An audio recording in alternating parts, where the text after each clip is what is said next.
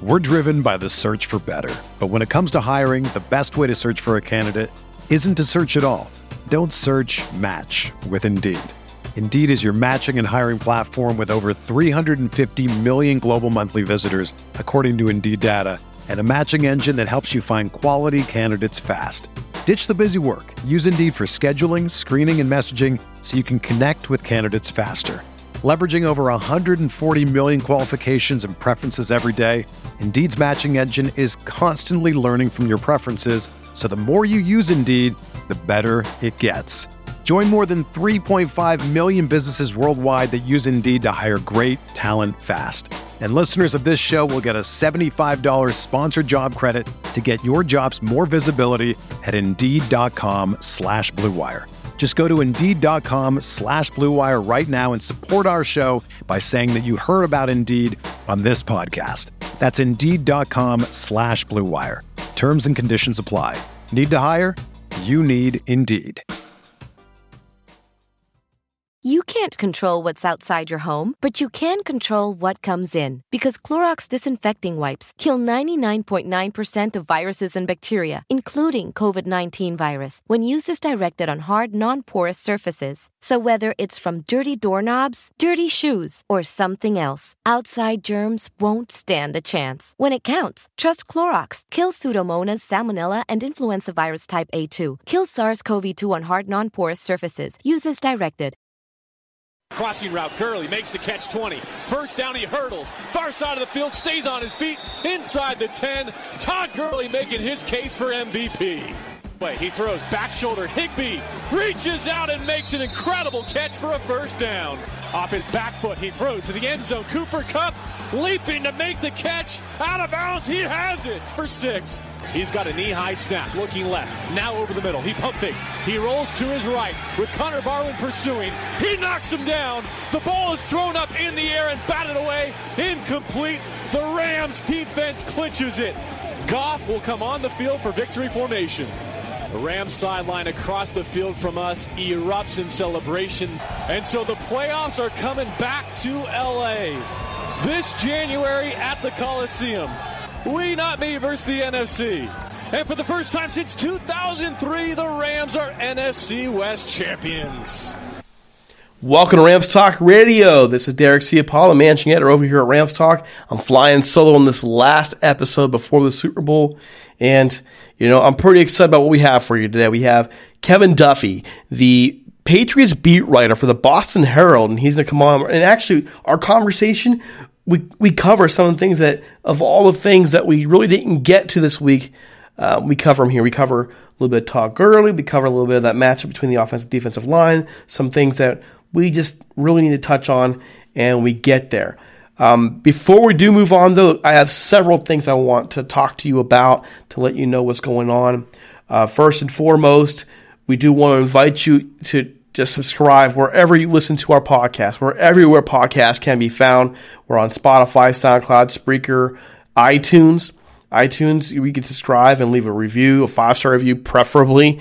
If you do happen to leave a five star, please uh, please write it down. Um, really, any review ever leave for us, we we like your feedback. If it's bad, please email us. You know, we'd, we'd rather have it that way. But overall, um, just thank you for taking the time to do that. It helps us out, helps us out in charts. And of course, don't forget our other shows in the network, including Rampage Radio and Butting Heads.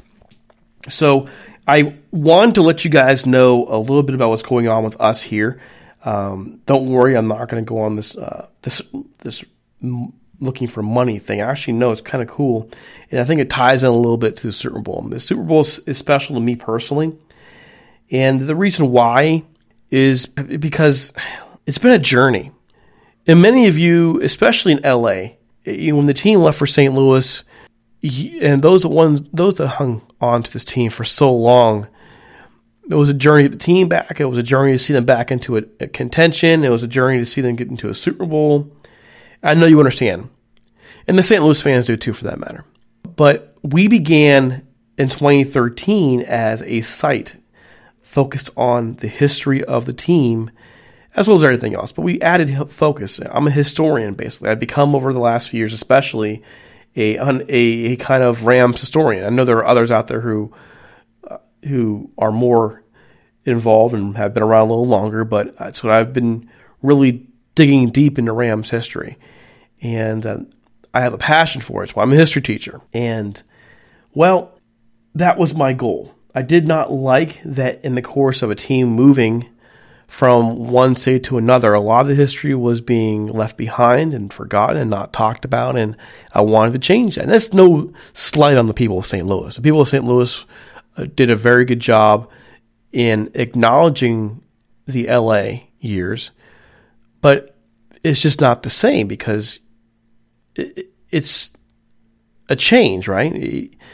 The the St. Louis fans had watched the Cardinals before them, before the Rams, and they had watched Dierdorf and and Jim Hart and all those guys, and they only saw Deacon Jones or Merlin Olsen, Merlin Olsen from a distance. And so while they were involved in the team's history, it just feels different. And and I guess in some kind of way, LA fans will understand that feeling now because they watched Kurt Warner and Marshall Faulk from a distance. Well, that's why I built the site. And let's be honest, this team during that tenure, 2013, 2014, 2015, 2016, the potential was there. It's always there. There was a lot of talent on these teams, but they were never very good. And then we have this move back, and then we have contention, and then we have a Super Bowl. It's been a journey. It's been a long journey. So I just want to bring that up, and I want to say thank you. It's been a lot to us that you've been on this journey with us. It's been it's been a lot to us that you have spent your time reading our stuff and listening to our podcast. So I want to let you know of a couple changes that are happening. We've noticed over the course of time now that we've actually had reduced readership of our, uh, of our articles on the site. And I think a lot of it is because we've worked, been working so hard on getting podcasts out for you. Our actual content has dropped. Like we weren't putting out as much. And what content we did put out were the actual podcast articles. Well, we want to give you a reason to come back and read our stuff. We've brought some new writers on the site. I'm training them now that we're now putting out a lot more content. And two, I'm removing the actual podcast articles from the featured section there and putting them just in the podcast section. And that will allow you to, be able to find our, our content much easier. The second thing is, is that we are joining the Clutch Points team. We are, we are going to be their first team specific podcast. Clutch Points is a app and website that covers the NBA and the NFL and down the line, maybe more. They are eventually going to have podcasts for every single team out there in the NFL and NBA. But in the meantime, we're the first team specific podcast for them. And it's not going to change a thing for you. You're, you're going to find us in the same feed. You're going to find us in the same place, except our article link will go to Clutch Points instead of to the Rams Rams Talk page, and that will help us keep it cleaner and also help us be a partner to them. So, again, um, we want to thank Clutch Points for working with us to help bring you a a better show. Okay, and that's that's the announcement for you. That's the announcement, and I hope that that clarifies some things for you. Okay, uh, we do have one. I have one thing I want to talk to you about before we get to the actual interview with Kevin. Sponsors, though. Don't forget our sponsors. One of our best sponsors this year has been Jim Hock. Most of us are practically addicted to anything Los Angeles Rams. And well, if you want to learn more about the Rams with this with a bit of personal touch, check out Jim Hock's Hollywood Team Grit, Glamour, in the 1950s Los Angeles Rams. The book tells the story of the 1950s Rams through the lens of Jim's dad, John, who was an offensive lineman for the team from 1953 to 1957. Check out his son's story of his father and the team he played for in an era of glitz, glamour, of future Hall of Famers. Read about players like Norm Van Brocklin, Elroy, Crazy Legs Hirsch, Tom Fears, and Les Richter in this story spanning the 1950s Los Angeles Rams. You can find Hock's book online at HollywoodTeam.com and on Twitter at HollywoodTeam. It's available both in hardback and electronic form at, at Amazon and Barnes & Noble. You can also find Hollywood's Team through various other booksellers on the internet. Everyone, trust me, I've read book, this book cover to cover. It's worth the read. Check it out. All right? Seriously, it's worth the read. I covered the Rams as part of the Yahoo Contributor Network years ago. It was a bunch of freelancers who then were picked for a program who would contribute to Yahoo Sports. So I wrote for Yahoo Sports. I covered. Um, I used to cover the Rams for Yahoo Sports. I I covered the Lakers for them. I, I even covered the UFC and uh, Bellator for them, and it was I made a pretty good career for a couple years. And then I moved on and started Rams talking. But during that whole process, I became embroiled in the whole St. Louis LA war. I actually had at some point um, some threats made towards me because I originally had changed my mind. At first, I you know I was an LA guy. I fell in love with the team when I was in LA, but I moved Midwest and I I just kind of lost sight of the fact of the a the, the the the advantages that came from the team being in Los Angeles, financial prestige, and so on and so forth, and also be the history. That's how you get me, right? Hook, line, and sinker history. Hook, that's how you get me. And I had an interview with Tom Bateman from the the, the time they were called to bring back the Rams, and you know he really brought the history, and I delved into it. I wrote an article about it, and then you know what? I changed my mind. It had nothing to do with St. Louis. It had nothing to do with with anything that they were doing wrong or right out there. It was just a decision that made me realize, you know what? I believe this team is better off going back to California. Again, this is no offense to any Rams fans that are in St. Louis. You've been wonderful. Stick with the team like you have is, is a wonderful thing, and you know it really talks about it's about the logo and the horns and not necessarily the Civic. Okay, and um, every every fan obviously has a different view of it. So here we are now in the days leading up to the Super Bowl, and what we're seeing is a bunch of people really kind of coming out. So Steve Mason from Mason Ireland posts a tweet, and in this tweet he really makes this point. And the tweet itself states, "As a Los Angeles Rams fan, since I was a little kid, I don't recognize the Super Bowl that they won in St. Louis. As far as I'm concerned, this Sunday will be the first Rams World Championship. Um, well, then he later corrected and admitted that yes, the Rams won a championship in LA in 1951, and he wasn't really didn't say about the but the 45 championship, and obviously he's rejecting the Super Bowl in 1999.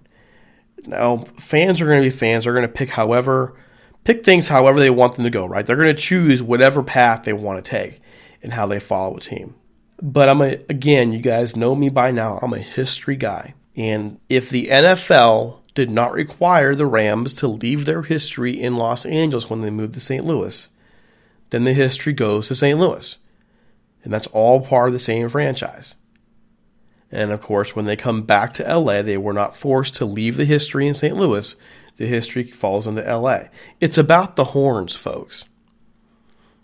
It's about the horns. It's about the logo.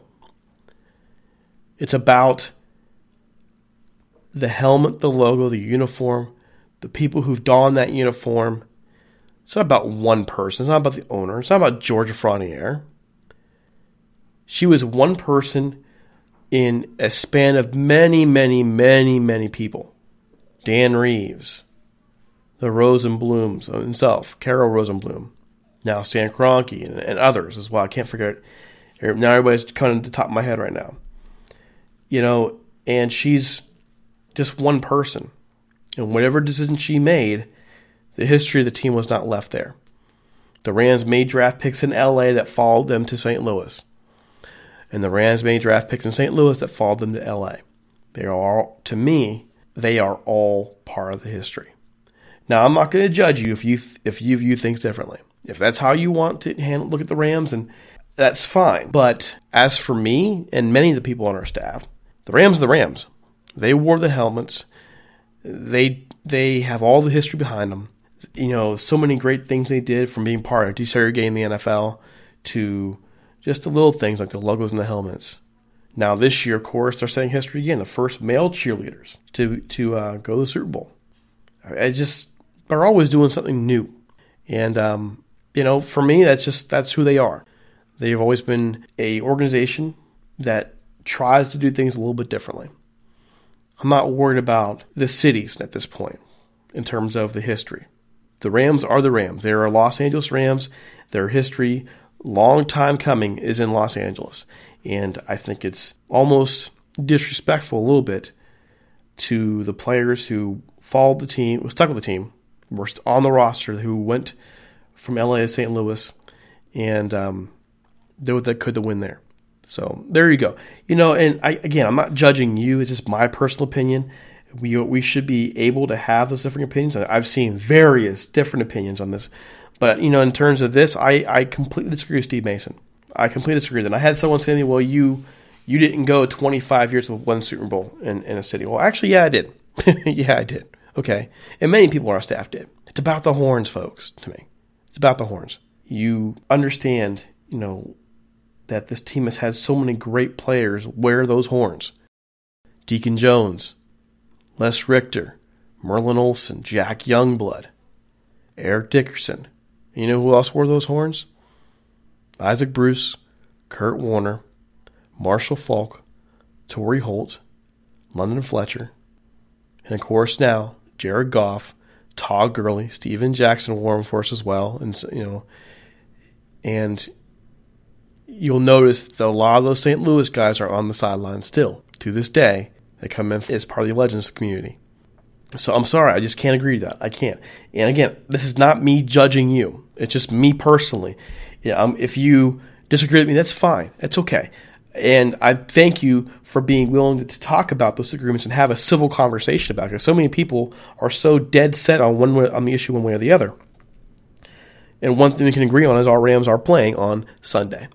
They are playing on Sunday against the Florida Patriots, and we all know who we want to win. All right, so it's almost that time here for the big interview with Kevin Duffy. Before we do, we do want to shout out the man Sal Martinez and his Golden Ram Barbershop. If you're looking to support one of your own in the Orange County area and you like the old school barbershop experience, check out the Golden Ram Barbershop, 13755 Golden West Street in Westminster, California. Sal Martinez opened up his shop as a shrine to the Rams on the day the team left for St. Louis, and he's kept the line on ever since. He's by appointment only. So give him a call at 714-894-RAMS or 7267. Use the promo code RAMSTALK so he knows that we sent you and get a discount on an already affordable haircut. The Gold Ram Barbershop is open Monday through Friday, 8 a.m. to 6 p.m., and Saturday, 7 a.m. to 4 p.m. One more time, give Sal a call at 714-894-7267. Folks, a visit to his shop is well worth your time. It's like a Hall of Fame, the Rams. Seriously, helmets, jackets, jerseys, all these different pictures and newspaper clippings. It's like, you know, if the Rams want to know how to build a Hall of Fame, what we're looking for, they can stop and get a scalp view of it right there in the in the barbershop there. Trust me. Also, trust me, they, he'll give you the that old school experience of just talking football, the kind of thing you see in movies. All right, you won't regret it. Hey, Salman even managed to make my hair, my block head, my hair uh, look reasonably normal. Seriously, reasonably normal. All right, so here you go. Here's my interview with Kevin Duffy, the man, the myth, the, pat, the Patriots writer from the Boston Herald. Check him out. It's a really interesting interview. We talked a lot about the some of the things we haven't talked about in other podcasts that we kind of delved into them, and it was actually turns out to be a pretty a pretty good listen. So here you go, Kevin Duffy. All right, folks, this is Derek Ciapala here with Kevin Duffy from the Boston Herald. Kevin, how you doing? Doing well, Derek. Appreciate you having me on, man. Oh, we're glad to have you on. And you sound a little tired. It's been a rough week for you guys out there. uh, no, I'm just finally wrapping up my last story here, so I uh, well, yeah. I guess I guess that has been kind of alarming. It's just we I've been to I mean I've covered the Patriots for the past five years and I've been to four of these, which is ridiculous. But you try to put in everything you've got because it's a huge event you're covering and you never know if you're going to cover another one. So yeah, uh, I haven't really done much besides work this week. I mean, that's what I'm. Th- I mean, I'm just sitting there listening to you talking, man. You can just see that. I can only imagine how it is for the players. They've been waiting now for two weeks. And I guess that takes me to my first question for you is, you know, how are the Patriots looking right now? How are practices looking? Are they prepared? What's going on? I think that the Patriots feel very confident. They've been they've been pretty loose and relaxed. I would say for about a month, uh, dating back to um, for you guys. They I'm sure you haven't followed exactly the arc they took to get here, but um, really go, going into the last couple of weeks of the season, they didn't even have a first round bye in the playoffs, and it, it, they had a two game losing streak, and then in week 16 against Buffalo, they won, and then they sprinted back to the locker room to catch the end of the Eagles Texans game because they needed the Texans to lose in order to capture the number two seed, and they they watched the Eagles drive down the field and kick a game winning field goal, and they were ecstatic afterward. I mean, they were as happy and just I can't. It, it was a scene like it, it was honestly similar to the joy that that they expressed when they won the Super Bowl. Um, they were just so happy that they had moved into the number two spot, and they've kind of just kept that energy going ever since that moment. I, I felt like in just observing them, they've just been they've been really loose. They've been confident. They've been um, you know a happy team for about a month now, and that wasn't always the case with them. So I haven't noticed much of a difference um, during this week in Atlanta. Explain to us a little bit about the Patriot Way. One thing that we saw just as the teams flew in is the Rams are in jumpsuits, basically gym attire. It was a longer flight for them, but they're all in team colors and everything. The Patriots fly in, they're shirt and tie. So, you know, for a guy who covers a West Coast team and seeing a team that looks all dressed up, shirt and tie, thinking this is all business. This is this is uh all you know about the the business of it, I guess. I'm sure that's the right word. But what is it really like for the Patriots, just as a guy who has followed them now and covered them for five years? Yeah, it's like that. Um, I don't know how other teams travel. They always travel. They get dressed up. They all wear suits when they travel. I don't know if it's normal for teams to travel in jumpsuits. I mean, I, I would prefer to travel in sweats and, and sweatshirt. That's just me. Um, but yeah, that's just kind of how. I mean, that's the culture that Belichick has built. He obviously his father coached at Navy for many years, so I think in the, the, the any Belichick team, it's like it kind of has like a military like feel to it. Um, players don't talk about themselves. They they never. It's never about the individual. It's always about the unit. I think Belichick. That's one of his um, biggest principles to to make it about the team mm-hmm. and never about the individual. So um, that's that's kind of how they are. I mean, they're, they're they're an interesting team to cover because they're, they're so they're just so bought into the way they do things. Like guys rarely ever deviate from the way Belichick wants them to approach media or anything like that. I mean, they're all really on the same page, and I don't know if it's like that ever. I mean, for us, it's if you're a writer on a team covering a team, it's probably more entertaining to have a team that's not on the same page because then you have guys like you know firing off in the in interviews and showing a little bit more personality. But that's just not how the Patriots are, and it clearly suits them well. It it, it works. Now you mentioned that how things they've been a happy team now for about a month now. Just having talked to some other Patriots guys over the last week, it's been documented there were some some some well some tension earlier in the yep. year. How did they move on from that and develop, re, well, redevelop into who we know they are to be a Super Bowl team? Yeah, they just, I don't know. I mean, it was a it was an atypical season for them. Not because I mean the whole the whole idea of tension that that existed I believe last year too. Uh, certainly that's when like the big ESPN report came out and all that.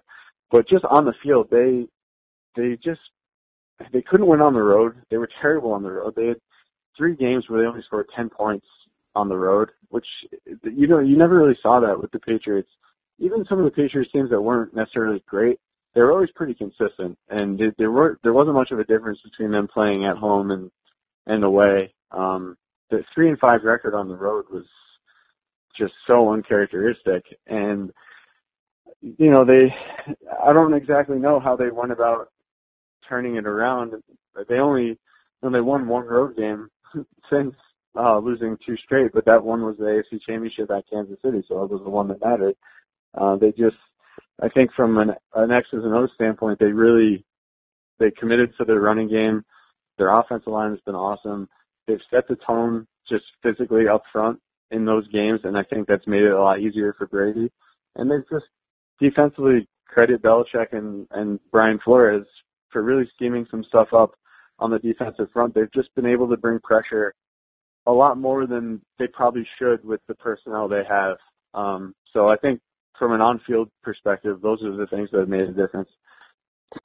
So this week on all of our podcasts, we've been just eyeballing all these different matchups. You know, the the Rams defensive line up against that Patriots offensive line, a Patriots offensive line that's only given up 21 sacks this year in 18 games um, yep. the wide receiver cornerback matchup, the you know where it's with Julian Edelman there. What are some of the important matchups to you, and maybe some matchups that we aren't thinking about? I think uh, of the most important matchup, I think for the Rams offense against the Patriots defense is can the Rams get Todd Gurley in space? Um, if you, you watch the Patriots against the Chiefs, the Chiefs had a lot of success just getting the ball to Damien Williams quickly in the flat and letting him work and forcing the Patriots linebackers to run sideline to sideline. They couldn't do that. Um, they couldn't keep up with Damien Williams. So between Gurley on, on the ground and then maybe on some short passes, I think he's a player that can really hurt the Patriots because they don't have the athletes to run with him at the second level if, if he's able to get there.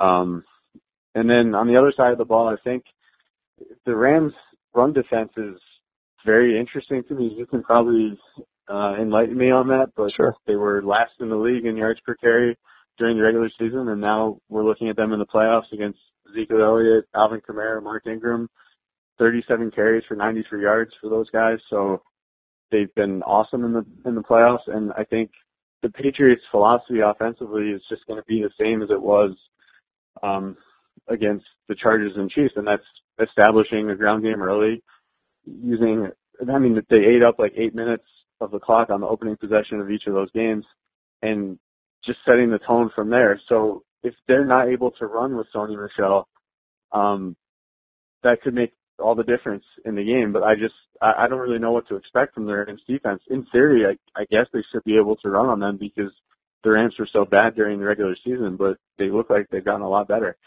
Well, to clarify a little bit, so the Rams' running defense was not good this year at all. It really wasn't, but it's not as bad as people think. A lot of the, the rushing yards they gave up were when they were ahead in games, like deeply ahead, where they're right. backing off some. And then the second thing that would really change for them is Ndamukong Suh, Dexter Fowler, and Michael Brockers finally stepped up. We, the, the question marks around this team defensively have been basically this. This is not the Suh they signed. The Suh they signed was supposed to be a guy that could anchor with Aaron Donald, Michael Brockers, and they weren't getting that kind of production. And all of a sudden, the last two, three games, he has been the guy they expected him to be. And then getting Fowler off the edge, providing yeah. pressure has, has changed a lot and also enabled Ebukam on the other side to provide edge help as well. They didn't have that before, so this is basically a surprise for even us as we went into the Dallas game thinking, okay, um, this is going to be a problem. And Zeke ran for 47 yards, and then Kamara right. and and Ingram, same thing. And so it's those three guys who have stepped up their game. And really, to me, if the Patriots can attack them and wear them and get them back to a point where they were halfway through the year, the Rams are in trouble. So right. yeah, uh, yeah. Watching the, I mean, Dante Fowler is the guy who really jumped out at me watching the two playoff games. Um, I think just watching those two games alone seems like he's made a massive difference. He actually, I mean, he made some plays in the running game too. So I think that yeah, if the if the Rams can, the the other the Chiefs and Chargers were basically screwed from the beginning because they couldn't win up front against the Patriots O line. If the Rams defensive line can win up front, that that changes the entire game because Brady hasn't played a game like that in a while where he's had to throw it 35, 40 times and hasn't been able to just rely on the ground game to kind of set the tempo. Now, one of the things I've seen on film concerning Brady has been, you know, I, I we all saw the comments Robey Coleman made, and I don't agree, okay, for the most part, except for one thing, and that is in the pocket, under a little pressure, he's just not the same guy. He's never been a nimble guy. He's never been a nimble guy back there, but he's 41 and there's right. just not the same movement he had before. With if the Rams get pressure on him, is there any? It, I mean, well, a will they? The guy has a release in 2.5 seconds. Will they even get pressure on him? I guess it's the first question. Well, I think they have to.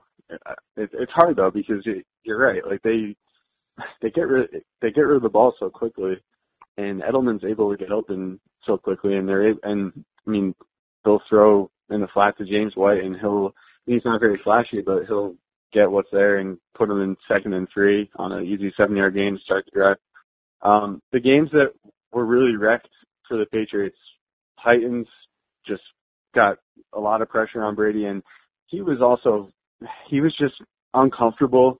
Even times where there were, I guess the way I would describe it is, there were points in the season where Brady came undone at the threat of pressure. Not even that there, there was someone like bearing down on him, but it seemed like there was almost going to be someone bearing down on him, and he kind of looked a little panicked in the pocket. So there were times this year where he didn't look like himself at all.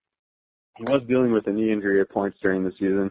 Uh, I think he's healthier now than he's been since probably September, and he hasn't really looked panicked in a while. So I don't, I, I don't know though. It's hard. I mean, it's hard to say because he hasn't looked panicked because he hasn't really been pressured. So if the Rams can generate something, um, yeah, I mean that's, I think that's one of the, that's one of the, the first things on their checklist to winning this game.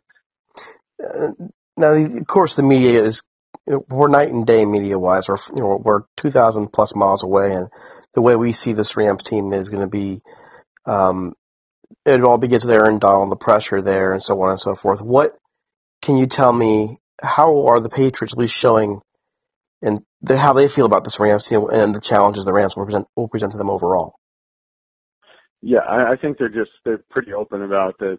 Talking to Dante Scarnecchia, offensive line coach yesterday, he's open about that they're going to have to double team Donald like whenever they can. And I mean, and he, he basically put it simply.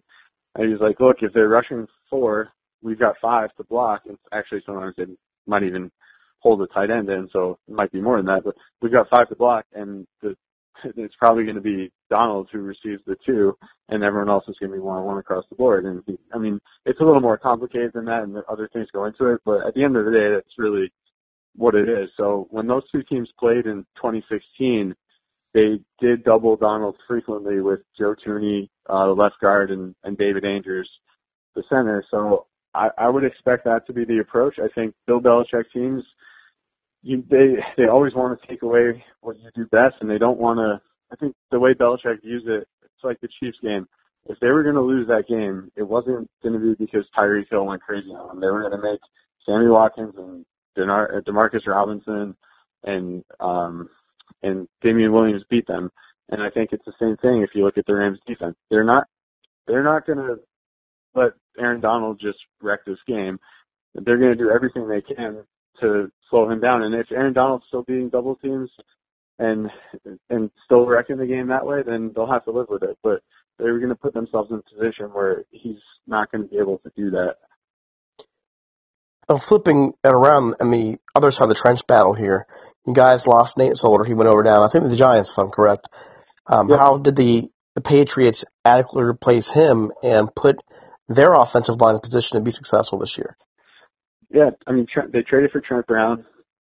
Um, they gave up a third round pick. They received Trent Brown, who's in the final year of his deal, and a fifth round pick. Uh, and then they drafted Isaiah Wynn in the first round, but Wynn went down with an Achilles injury in the summer. Um, but Trent Brown really was kind of entrenched in that left tackle spot ever since the beginning of training camp, and he's been pretty awesome. I mean, he's probably been better than Solder was last year, and Solder got paid like $62 million uh, over four years from the Giants. So it was just another example of kind of a a bargain acquisition by Belichick and a player who clearly had a lot of natural ability. Trent Brown's like six eight, three hundred, and he's listed at 380 pounds, which is ridiculous. I think he's like closer to 360. Uh, but he's huge. He moves really well for someone that size. He's got crazy long arms. So everything was there for him to be a great player. And just with the coaching he received from Scarnecchia, I think he was able to pretty much maximize his potential. And he's been, I would say, one of the better, more consistent players on their offense all season. So um, that's how they did it there. Everyone else is the same. The other four starters return, and you know they've got two great guards in Thuney and Mason. Uh, Marcus Cannon, the right tackle, uh, had an okay season, and David Andrews is a, a pretty competent center. So it's just it's a really solid group all around. They didn't have guys miss many games, which was important too. Um, and I, I think that that's probably the strength of their offense right now is the O line. Now, flipping sides, the Rams' offensive line really came together late in the year, kind of got that running game going after some some sputtering during the Bears and and uh, Eagles games. You mentioned that defensive line itself was getting more pressure than you guys expect them to. What happened there, and do you believe they will be able to get pressure on Jared Goff and, and stop the Rams running game as well? Yeah, well, with Brian Flores calling the plays on defense, they've been a little more willing to send extra rushers. They've blitzed more frequently than they have in the past, and they've done it effectively. Um, they've also just, you know, they they run a lot of games and twists and stunts and those kind of things up front, and I know all teams do, but the the Patriots seem to run them very efficiently. Um, when they do that, they usually get somebody coming free, and I think they've, especially when they get a team in, you know, second and long, third and long, um, they're they'll play a package where they have one down defensive lineman, Trey Flowers over the nose, and like four linebackers and a couple of defensive backs just hovering around the line of scrimmage. So it's very difficult for offensive lines to to, decipher which players are coming and which are dropping. And oftentimes the line just doesn't identify it correctly, and someone comes free. So they've they've done a really good job uh, that way. So I think it's more not to discredit any of the players. I think they do have some pretty good players up front, but I would say it's more about the scheme and the way that Belichick and Flores have been able to draw it up than it is about just that they have, you know, all this Pro Bowl talent on on the front seven. Um, they, that's been, I would say, a pleasant surprise this year. Just their their ability to get pressure. Now, your secondary also has been been very good. And you mentioned how they shut down Tyreek Hill. What has made this secondary come together the way it has? I mean, it, it, the Patriots secondary showed some serious signs of problems in the last couple of years, and yeah. to see what they did to Hill out there and force the Chiefs to go to option B. What were the adjustments they made throughout the season to fill those gaps and make this secondary a strength? Well, Stephon Gilmore's been pretty awesome for most of the year. Um, first team All Pro, so it doesn't really get much better than that. They've been able to, with the exception of Corey Davis from Tennessee, no one has really done much of anything against him. So they've been able to stick him on on anybody and just kind of know that they can have that locked up one on one. And then they'll, you know, like what they did. Well, I shouldn't say Davis. Just Sammy Watkins did actually have a pretty big game against uh, Gilmore in the AFC Championship game, but they they they just double teamed Tyreek Hill in that game. So um, I think part of the reason for the success of the secondary is yes, they do have the individual talent in Gilmore and, and J.C. Jackson, number two corners, emerges as a good player too. But they put themselves in a spot where again they don't let the the best player on the other team beat them. And Belichick, especially if it's a great player like Antonio Brown or Tyreek Hill, Belichick will just live with anything else happening other than than those two doing it. So for them in this game, it's an interesting matchup because I don't think the Rams really have a player that you would. I mean, Cooks and, and Robert Woods are kind of one A and one B. I wouldn't say one is is clearly the guy that you have to take away. So I don't I don't know how they'll approach it. I assume Gilmore will probably cover Robert Woods just because he's bigger, and then they would use I don't maybe Jason McCourty and and a, a safety over the top against Cooks to prevent any big plays. That would just be my initial guess at what they do, but it's an interesting matchup. Well, it's also interesting because the Rams are probably going to put Woods in the slot and move because they moved Woods into Cooper Kupp's role when Cooper Kupp got hurt, and they've been working on developing Josh Reynolds, and Josh Reynolds has done an admirable job basically as a number two outside. So you're going to have Cooks okay. on the outside as the one, and they put Woods in the slot, and then you have Reynolds who does a lot of stuff over the middle for a big kid, for a tall kid, um, yep. as that number two, and he's been really coming along, especially in the last four or five weeks. And that's why I'm really curious as to what the Patriots are going to do because, um, especially the Cooks, they know Cooks. You know, he had a great year for them last year there, and, and how they're going to cover him, deal with him. And then you have, uh, we have two developing, really solid developing tight ends. Not flashy, although Gerald Everett could be a real flashy guy a year or two from now. I really believe that. I, I said in our show the other day that physically, he actually, to me, has more physical talent than even Gronk. But Gronk is a bigger guy who with better hands and is used to winning culture. I'm not sure if Everett will develop into that, but the tools are there. Um, Right, the abilities yeah, there. Trevor was a high pick, right? Yeah, he was a second rounder, um, but he was very raw, very raw. Um, Yep. So you have these two tight ends that they had to force they had to develop because of Coop getting hurt. They weren't really doing a great job of developing these guys, and then they they had to shift the focus. So now you have five guys in the passing game plus Gurley out of the backfield. And so my guess my next question is is the sheer number of guys, the sheer number of options the Rams have, and they really never have a number one. You mentioned one A, one B it just varies week from week. How do you deal with that if you're the Patriots defense? Yeah, well, that's that's a tough one. I mean, Everett and Higbee haven't really put up the numbers per se, but I know what you're saying. Like, it, it wouldn't be a, a shock if Everett has a decent game because they think they have a good matchup there. That's definitely possible. Um, those are the, I mean, the, the chief concerns. Uh, I think for their defense are Gurley in space. Mhm. Uh, if they throw it to him out of the backfield, and they know I mean, they know Brandin Cooks' strengths and weaknesses. They know he can burn them deep, but they they also know that he's kind of so-so in contested balls, like on comebacks and things like that. And he really, for the Patriots at least, I don't know about how he's been this year, but he was pretty bad after the catch. He really doesn't do much once the ball's in his hands. So I think just with the the level of familiarity they have with Cooks, they will put they will not allow him to get in the position where he, it's going to be easy for him to be successful. I would say they would force him to beat the Patriots with his weaknesses.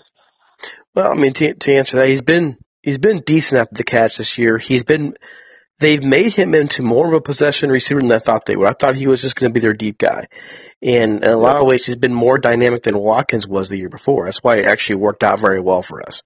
You know, Watkins was a guy that only I think only had like 74 targets in his year with us, and then we go out there and, and send that 23rd pick over the Patriots, and we think, well, geez, you know, we let Watkins Yeah. go, and then send, you know, we give up a two and a four for Watkins, and we give away a, a one for Cooks, and we just didn't resign Watkins, and then we go and pay Cooks all this money, and why are we doing that? But Walk, uh, but but sorry, Cooks has been a pleasant surprise in that he is more than just a D threat. He's been a guy who's been decent in, in possession. He makes a lot of catches over the middle, very clutch. He was huge for us in the Saints game, and uh, so I think over time, just depending on the offense and just getting it. I mean, I I don't know how I can how, I can't fathom that he wouldn't have been good last year in um in yards after catch. I just wow. yeah, he, I mean, he was not he wasn't a bad player. Like he had 1100 yards, so Yeah.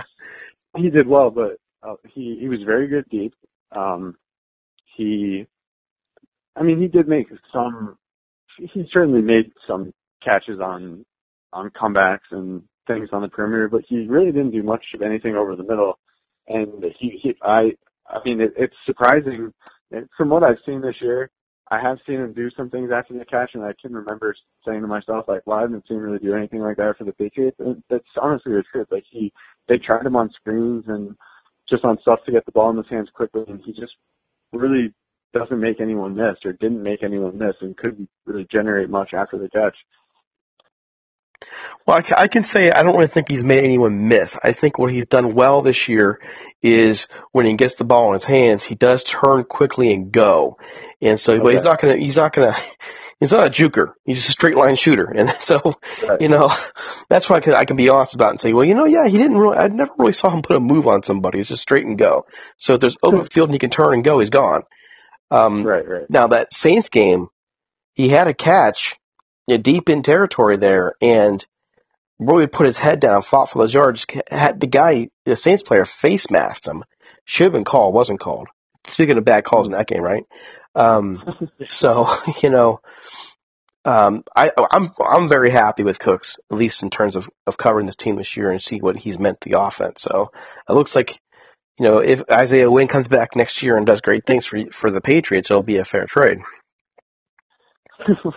yeah, no, yeah. I mean, they, they I think the Patriots will take, uh, even though Wynn got hurt, they, I think, are happy with that trade. Especially because they, I mean, there was there was definitely a time this year, like before they acquired Josh Gordon, and then Mhm. after Gordon got suspended, where you were like, man, they probably shouldn't have traded Brandin Cooks. Huh? Like this guy could really help them here. but they were never going to pay him what the Rams paid him, so this was going to be his final year with the Patriots, no matter what. And I think getting a first rounder for him was probably better than they thought they could do. I mean, they even when they traded this number 32 to get him from New Orleans, I thought that were, I mean, that was kind of a lot to give up. And I, I was surprised that they were able to flip him for the 23. That just, I didn't think that was going to happen. He had a good year in New England, but I was just surprised the team would trade for him in the final year of his contract, knowing you have to pay him a lot uh, starting next year and give up a first round pick for him. But hey, I mean, it, it worked out for the Rams. Certainly, it seemed to be the right move for them. And I think for the Patriots, he just wasn't the perfect fit, and um, it was it, it was a good move for know, they basically got a free year out of him, so that works. But I don't, I didn't ever envision being a long term fit for Cooks in New England. Well, the weird thing too is, is back before that draft, there were a lot of folks covering the Rams or, and watching the Rams who wanted the Rams to take Isaiah Wynn. oh wow! So uh, when they made that trade for Cooks, it was there were some scratching heads because you you knew down the line they either have to pay the guy to keep him, and they did, and they did, and they committed quickly to him, which tells you how much they really how much they thought of him. Uh, I know, thanks for uh, taking so much time here. Just one last question. I got to ask it. You know, did, do you have a prediction that you're willing to share? Sure. Um, my prediction I guess I'm sticking to is Patriots 31, Rams 23. Um, every every Super Bowl the Patriots play, it's like the greatest game ever played, and it's down to the last 15 seconds or, or overtime. In the case of the Falcons, um, a couple of years ago, mm-hmm. I think eventually this isn't the most sound logic, but eventually they have to play a game that's like somewhat anticlimactic, right? Um, I, I think if they win this one, you know, by eight, maybe the Rams score late to to make it even a little bit closer. Uh, I don't know. I, I just kind of see it playing out that way. I see the Patriots just based on what they've done the last couple of weeks, getting control of the game, starting with the run, putting Brady in favorable situations. I don't know if, I mean, you'd have a better idea of how Goff is going to play in this game, but just looking at his numbers and watching a little bit of him over the past two months, it just seems like he's trending down from where he was in the beginning of the season. And I don't know if this moment is going to be a little too big for him. I certainly, you know, it's not going to be too big for Brady. So I think you feel confident in saying that. Um, so it's a number of things, but that's just my gut is that the Patriots win it fairly comfortably. Well, I would I would offer this back on Goff, and it's just food for thought. I actually was very much in agreement with you until the Saints game. And okay. the Saints game changed a few things in terms of watching how he, um, not just watching how he performed, but how he can, took control. The, uh, the helmet, the helmet malfunction, the not being able to hear, hear play calls, make play calls, the, just the, the pure panic of the first quarter. And he was the guy that took control of the huddle. He was the guy that control took control of the offense. It wasn't Gurley. It wasn't anybody else. It was Jared Goff. And then he threw, you know, 25 for 40 for 297 yards. And so a week, two weeks ago, I would have been totally agreeing with you. In this case, I don't know. I think in, I think the Rams are actually going to have a similar game plan, offensive game plan as to the Patriots. They're, they're going to establish the run early. They're going to throw C.J. Anderson at you in the middle. They're going to get Gurley out there, and they're going to try and get their own seven minute, eight minute drive and sell down some of those young quarterback nerves. And if that happens, this game is going to be much different than if it doesn't happen. So. Yeah, no, you're you're right about that. It's uh, that's why it's that's why these are always fascinating games, right? Like last year, I don't think anyone thought Foles would go out and score 41 on the Patriots. This year, I think it's a better team, or it's certainly a better offense playing the Pats and the Rams. So we'll see, man. It should be a good one. Well, hey, can you let our folks know where they can find you? Sure. Yeah. Um, all my work, you guys can read on bostonherald.com. I'm on Twitter. It's at Kevin R. Duffy. All right. So, Kevin, thank you so much for coming on the show. Really appreciate you taking the time and get some sleep, man. I know you're the next 48 hours for you are going to be be flowing. So, uh, next couple of days are, or today and tomorrow are relaxing, and then the game is kind of yeah. That's that's a, uh, just a wild day. Well, from us to you, enjoy it, man. You're living, you're living the dream, dude. Not gonna lie, you're living the dream. So, yeah, that's true. okay. Well, thanks so much, and have a great one. All right, you too. Thanks, Derek. All right, so there you go. Kevin Duffy from the Boston Herald. Make sure you check him out on Twitter. Uh, is you know he was an interesting guy. I, I kind of picked on him a little bit because he really did seem tired. But you know I I, I can't blame the guy, man. Those guys, the, folks go down there, both the Rams media and the Patriots media. It's a long week. It's it's a big hubbub and and even us here, I could tell you the hours we put in this week, putting together podcast, editing articles, interacting on social media is probably more than I've ever done. And I was quite fortunate to have a couple snow days here to be able to do some of the work. And it's just, you know, it's just tough, man. And what a good conversation with him, giving some insight on Brandin Cooks and putting pressure on Tom Brady. We haven't heard anybody really mention how Tom Brady was this year when pressured. So it was really kind of interesting to hear him talk about that. And of course, the need to stop Todd Gurley. And I don't know if you all noticed, but he didn't really even cast a glance at CJ Anderson. Can't forget that double edged sword back there now. CJ's made a world difference. Okay, so it's time for us to go on our way. The next time you hear us, we will be a Clutch Points podcast as part of their uh, their their new team. We are still owned by the same company, Gridiron Media. We are still going to be found the same place you were before. It's just now we have a little bit of a different different place we call home. Okay, so there you go. Don't forget to follow us on Twitter at Talk Rams and on Facebook. You can follow us on Facebook, facebook.com forward slash Rams Talk. You can also join the Rams Talk room. You can find me on Twitter at DC Apollo. And folks, Again, iTunes, Stitcher, SoundCloud, iHeartRadio, Android, all those places. We're there, IEBeatRadio.com. They play our shows Wednesdays, Saturdays, and Sundays at 10 a.m. Pacific time. For the entire Rams Talk team, this is Derek Ciapala saying good night. The next time you hear us, we'll know whether or not the Rams are Super Bowl champions. Have a great one. Take care.